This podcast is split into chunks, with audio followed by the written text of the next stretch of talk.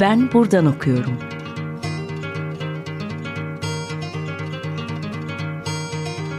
Edebiyat ve başka şeyler.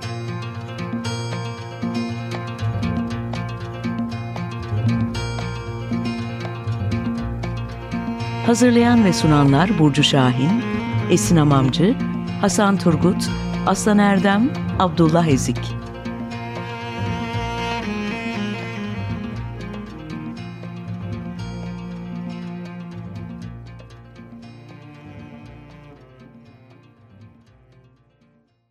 Herkese merhaba. 95.0 Açık Radyo'dasınız. Ben Abdullah Edik. Bugün Deniz Aktan Küçük ile birlikte geçtiğimiz günlerde Tabiat Kitap tarafından yayınlanan ve kendisinin aynı zamanda doktora tezi olan Tanrısal Sessizlikte Yankılanan İnsan Sesi, Tevfik Fikret ve Modern Osmanlı Şiiri başlıklı kitabı üzerine konuşacağız. Hoş geldiniz Deniz Hanım. Hoş bulduk. Teşekkür ederim davetiniz için. Ee, bizimle beraber olduğunuz için bugün biz çok teşekkür ederiz. Ee, kendisi e, hali hazırda Boğaziçi Üniversitesi'nde ders veriyor ve akademik çalışmalarına devam ediyor.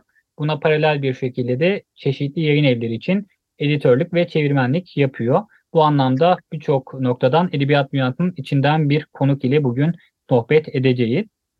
Ee, ben ilk soruma e, geçerek konuya giriş yapmak istiyorum.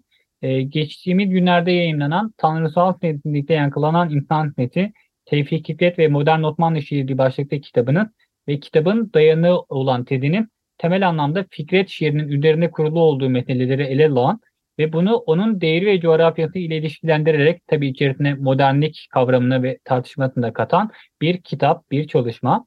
Ee, öncelikle kitabın başlığına dikkat çeken bu Tanrı-insan çekişmesine, çatışmasını sormak istiyorum. Ee, Fikret'in insan sesi, tanrısal sessizlikte nasıl yankılanır ve Fikret bağlamında insan ile Tanrı arasında ne tür bir ilişkiden söz edilebilir?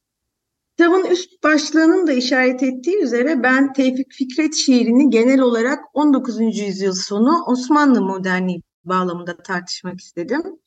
Ee, bu bilinçli bir tercihti. Şöyle ki söz konusu Tanzimat sonrası Osmanlı Edebiyatı olduğunda modernlikten ziyade belli bir biçimde kavramsallaştırılmış bir modernleşmenin değerlendirmeleri yönlendirdiğini görüyoruz. E, Fikret de dahil olmak üzere 19. yüzyılın ikinci yarısında üretilen metinler bu kemikleşmiş batılılaşma, modernleşme söyleminin kıskacına alınıyor e, gibi geliyor bana.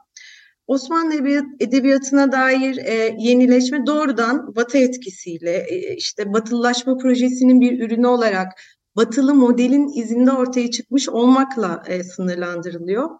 Bu edebiyata dair okumaları belirleyen batılılaşma, modernleşme söylemi batı dışı modernlik, işte geç kalmış modernlik, sonradan modernlik, zoraki modernlik gibi kavramlara vurguyla bu edebiyatın sanki modernlikle kurduğu kendine özgü ilişki, o izlediği kendine özgü güzergahı anlamlandırmak yerine metinlere giydirilen bir kılıf haline e, alıyor.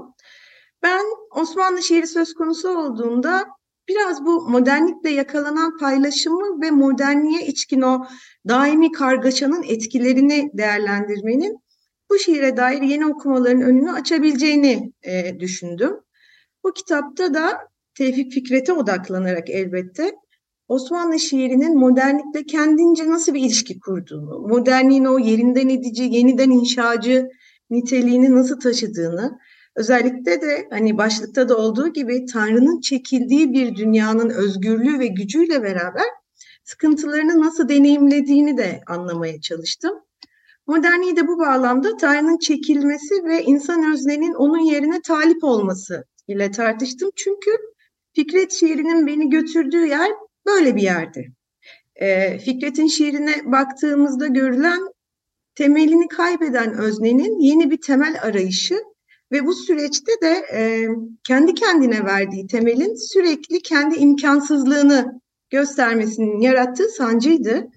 E, biraz bu sancıyı görünür kılmayı denedim.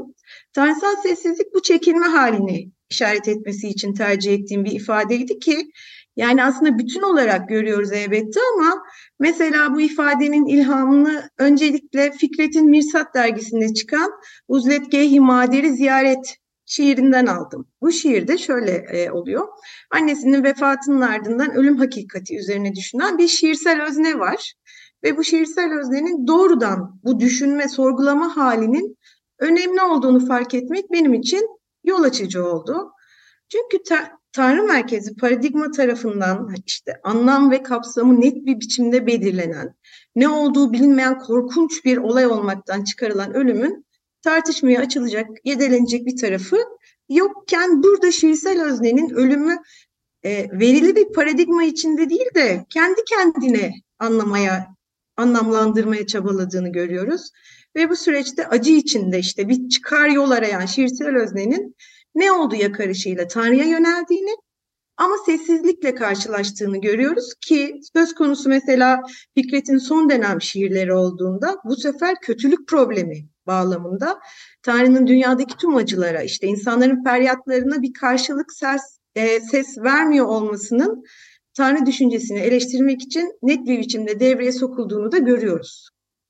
Şimdi insan sesi ifadesi ise Tanrı'nın çekilişinin artık sadece bir boşluk olarak de, deneyimlenmesiyle e, alakalı. E, çünkü bunu biraz e, boşluk doldurma eylemi olarak okuyorum ben. Bu boşluk farkındalığını da en çok Servet-i Fünun dönemi şiirinde hissediyoruz. Mesela çok bilinenlerden inanmak ihtiyacını düşünelim. İşte bütün boşluk, zemin boş, asuman boş, kalbi vicdan boş diye başlar. E, Tanrı'nın çekilişiyle açılan boşluğu öznenin doldurmaya çalıştığı, bu boşluğu doldurma yükünün özneye kaldığı, öznenin elinde kendisi dışında temel alabileceği bir şeyin kalmadığı yeni bir şiir var karşımızda. Şimdi Servet-i Fünun döneminde öznenin merkezi hareketinin ivmelendiğini de görüyoruz hakikat mutlaklığını kaybedip nisbileniyor. Yani e, görecelikten bahsetmeye başladıklarını görüyoruz. Sadece Fikret de değil yani diğer edebiyatı cedidecileri de e, aynı şekilde düşünebiliriz. Bu doğrultuda da hüsnü mutlak yani mutlak güzelliği karşılayan Tanrı ya da işte onun yerine geçen Tanrı'nın güzelliğini taşıyan ve yine mutlak güzel olan tabiat kavramsallaştırmasının da tanınmadığını fark ediyoruz. Bunun yerini alan öznenin beğeni yargısı oluyor. Öznenin neyi niye beğendiği noktasında da tarihsel, olgucu eleştiriye yöneldiklerini görüyoruz. Ve artık öznenin merkezde yer aldığı yeni bir şiir tahayyülü ağırlık kazanıyor. Ancak şu da var ki hani yankı ifadesine geçiyorum böylelikle. Bu merkeziliği dayanaklandırmak bu dönem için en azından mümkün olmuyor. Yani doğruyu tanımlayacak, doğruda birleştirecek tek bir tarafın yitirildiği, her şeyin öznenin tikelliğiyle karşılandığı bir mutlaksızlık hali söz konusu. Öznenin sanatın ve işte o sanata dair yargının merkezine kendini yerleştirdiği yeni bir düşünce dizgesi var. Bu dizgede de hakikat öznenin içine dönüyor. Yani o tek parçalı mutlak hakikatini kaybeden öznelerin çoğunluğunda tuzla buz olup parçalandığını görüyoruz. Şimdi merkezden çekilen Tanrı'nın yerini alan insan oluyor. Ancak insan mutlağı yani bütün zamanlar, bütün mekanlar herkes için geçerli olanı söyleyemediğinde duyduğunun aslında sadece kendi sesi olduğunu da temeli vermenin temelsizliğini de görmüş oluyor. Ee, şöyle de diyebiliriz ya da işte yeni temeller yaratan bir özne var ama kendisini temelleyeni aradığında yine kendisiyle karşılaşıyor ki e, izler şiiri var e, mesela. Orada doğrudan ses bağlamında olmasa da bunu e, net bir biçimde görüyoruz. Ben onu not aldım. Hemen çok küçük bir kısmını okuyayım size. Şöyle diyor. Geçerdim basıp bir takım izlere, eğildim biraz dikkat ettim yere. O izler benim, hep benim izlerimdi. Gerek bu mıtralar gerek de zaten az önce belirttiğiniz ifadeler hem Fikret şiirde Tanrı algısına yönelik hem de dönemi içerisinde Tanrı algısına şiire yönelik etkinliğini, dominasyonunu da bir de gösteriyor. Ben bunu aslında biraz paralel, e, paralel bir şekilde eklenemlenen başka konularla devam etmek istiyorum. E, Fikret'in yadını da şiiri de şüphetin zaman içerisinde dönüşür. Giderek kendisine akacağı farklı bir yatak bulur. Öncelimi Tanrı ve ölüm burada önemli bir başlık olarak değerlendirilebilir. Kitlin de bu meselelere özellikle e, tartışma açıyor. Onlar üzerinden farklı bir akış sağlıyorsunuz. Ee, bütün bir Osmanlı şiirinin üzerine kurulduğu olduğu Tanrı fikri zaman içerisinde Fikret şiirinden nasıl çekilir ve ilerleyen süreçte bu boşluk nasıl doldurulur veya Tevfik Fikret bu boşluğu doldurmaya çalışır mı? Ee, şimdi uzun soluklu bir şiirden bahsediyoruz aslında. Yani Fikret 1885 civarı şiirlerini yayınlamaya başlıyor. Ee, ve 1915'teki ölümüne değin de görüyoruz Fikret'i. Çok değişken bir şair ee, ya da hani çok devingen bir çağın şairi diyelim.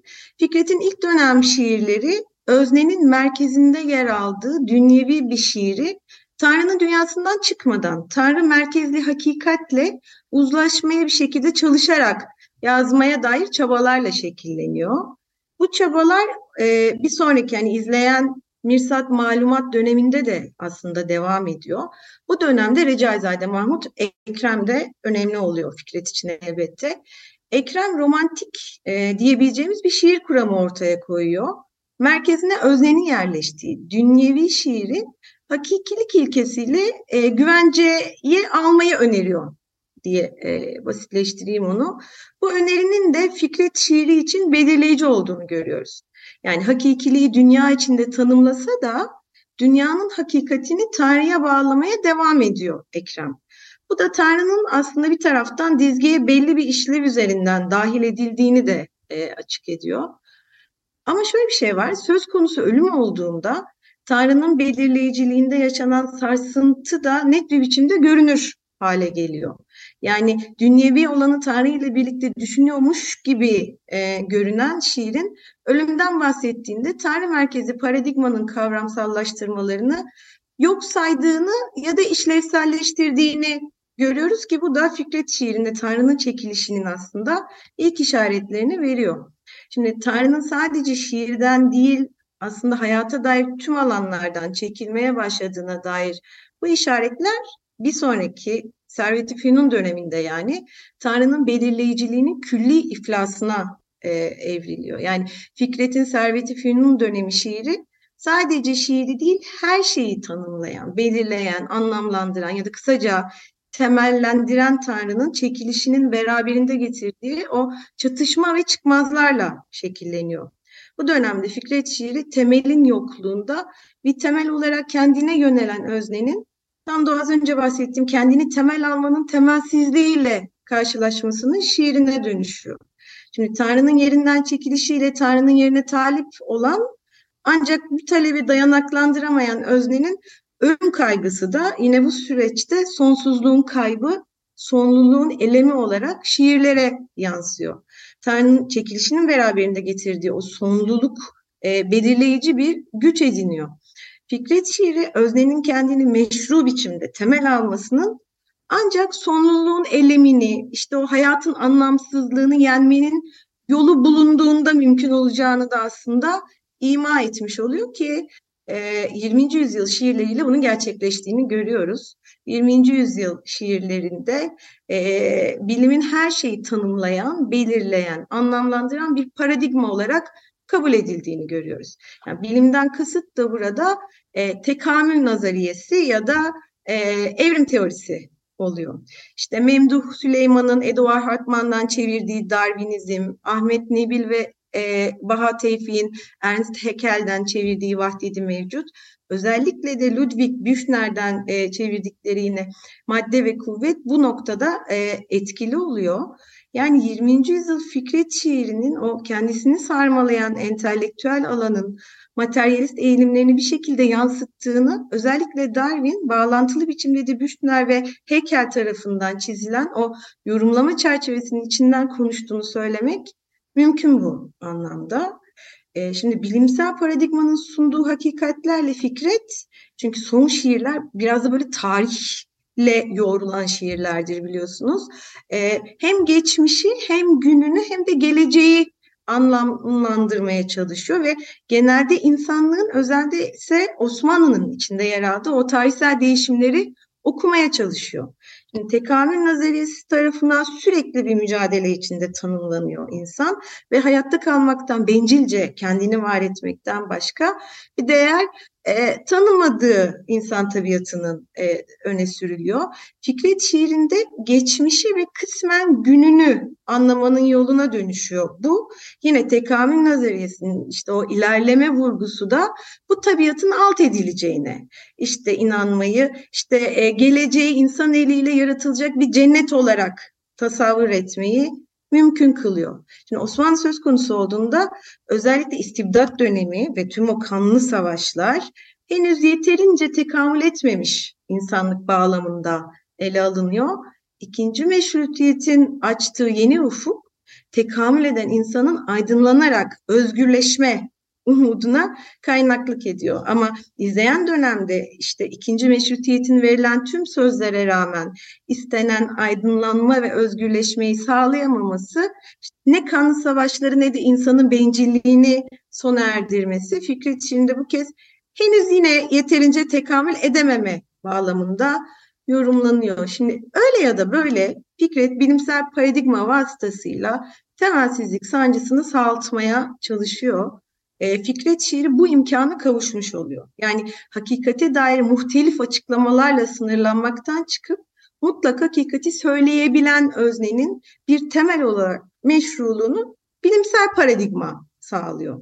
Bu dönemde bir çıkış yolu olarak bilimi konumlandırması tarihi yeniden düşünmeyi de beraberinde getiriyor.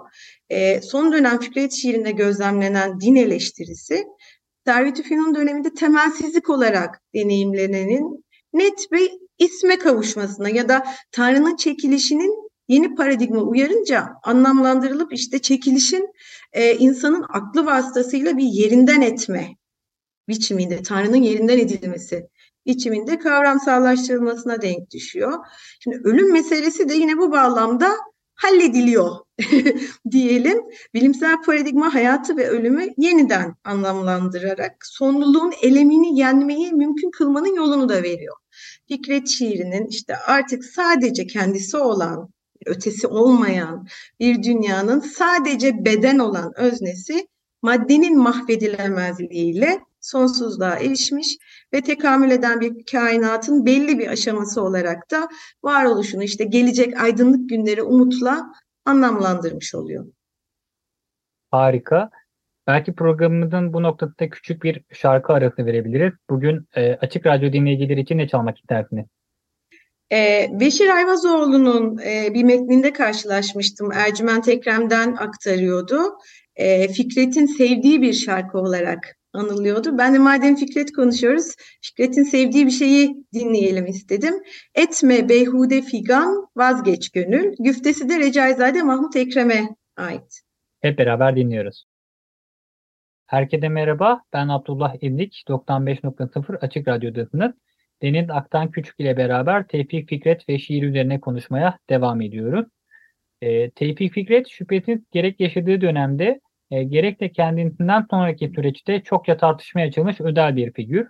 E, Fikret'in devriyle, coğrafyası, dini, insanı ile ilişkisini onun şiirini ve dünyalarını şekillendiren temel bir mesele, temel bir başlık konu olarak da tartışmaya açmak elbette mümkün. E, ancak e, onu bir noktada bir dava adamına dönüştüren e, farklı noktalar da vardır bu ilişkinin içerisinde. Ben bir anda bu meseleyi gündeme getirmek istiyorum.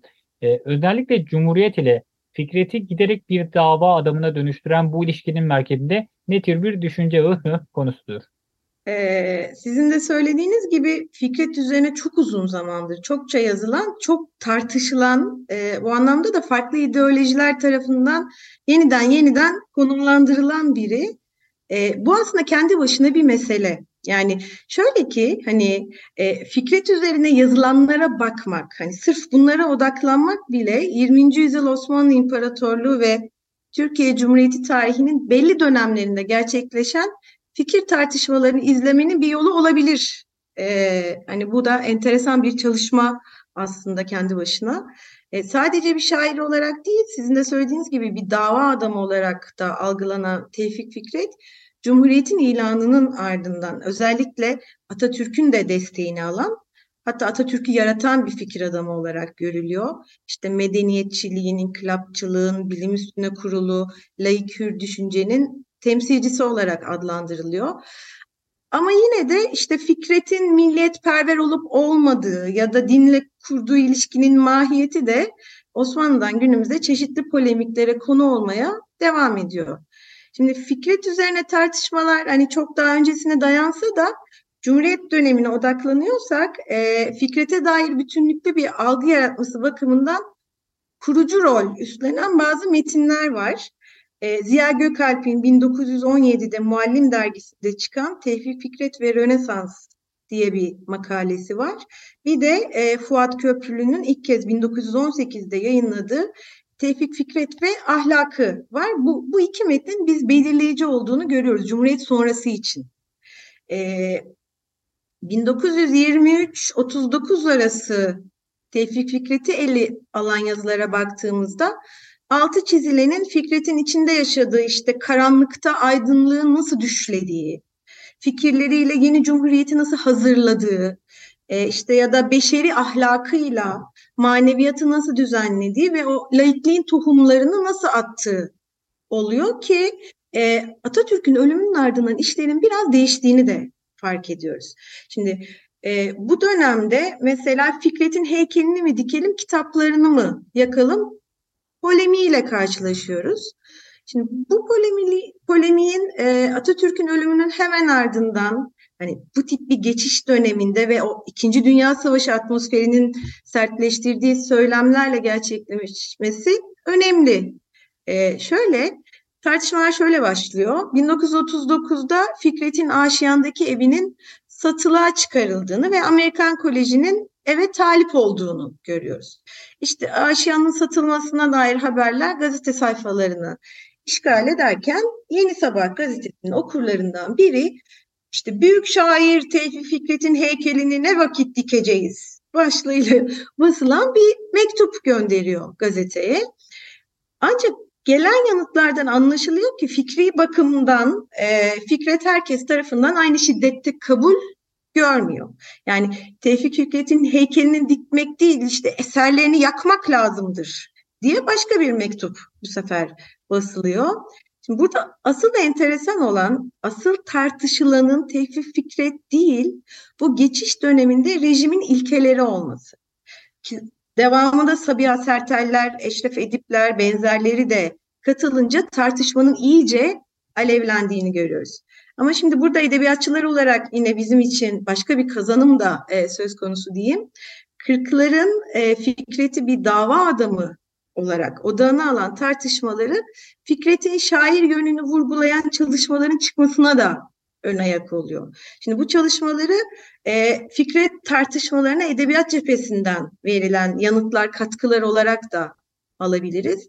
Bunlar arasında e, özellikle Mehmet Kaplan'ın 1943'te doçentlik tezi olarak sunuyor. E, ardından da genişleterek ilk defa 1946'da e, kitap olarak yayımlıyor. Tevfik Fikret Devir Şahsiyet Eser çalışması var.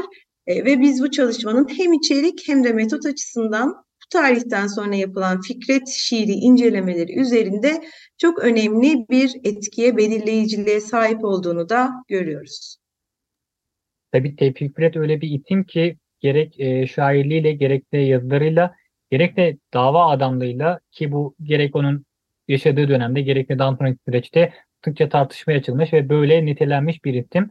Tabii ki bu kadar büyük bir isimden e, bahsederken de birçok konu hakkında konuşmak mümkün, birçok konuyu ıskalamak da mümkün.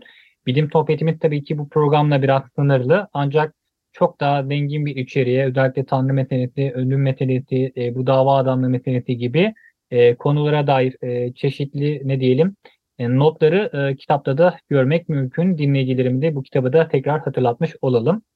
E, tekrar teşekkür ederiz bugün bizimle beraber olduğunuz için.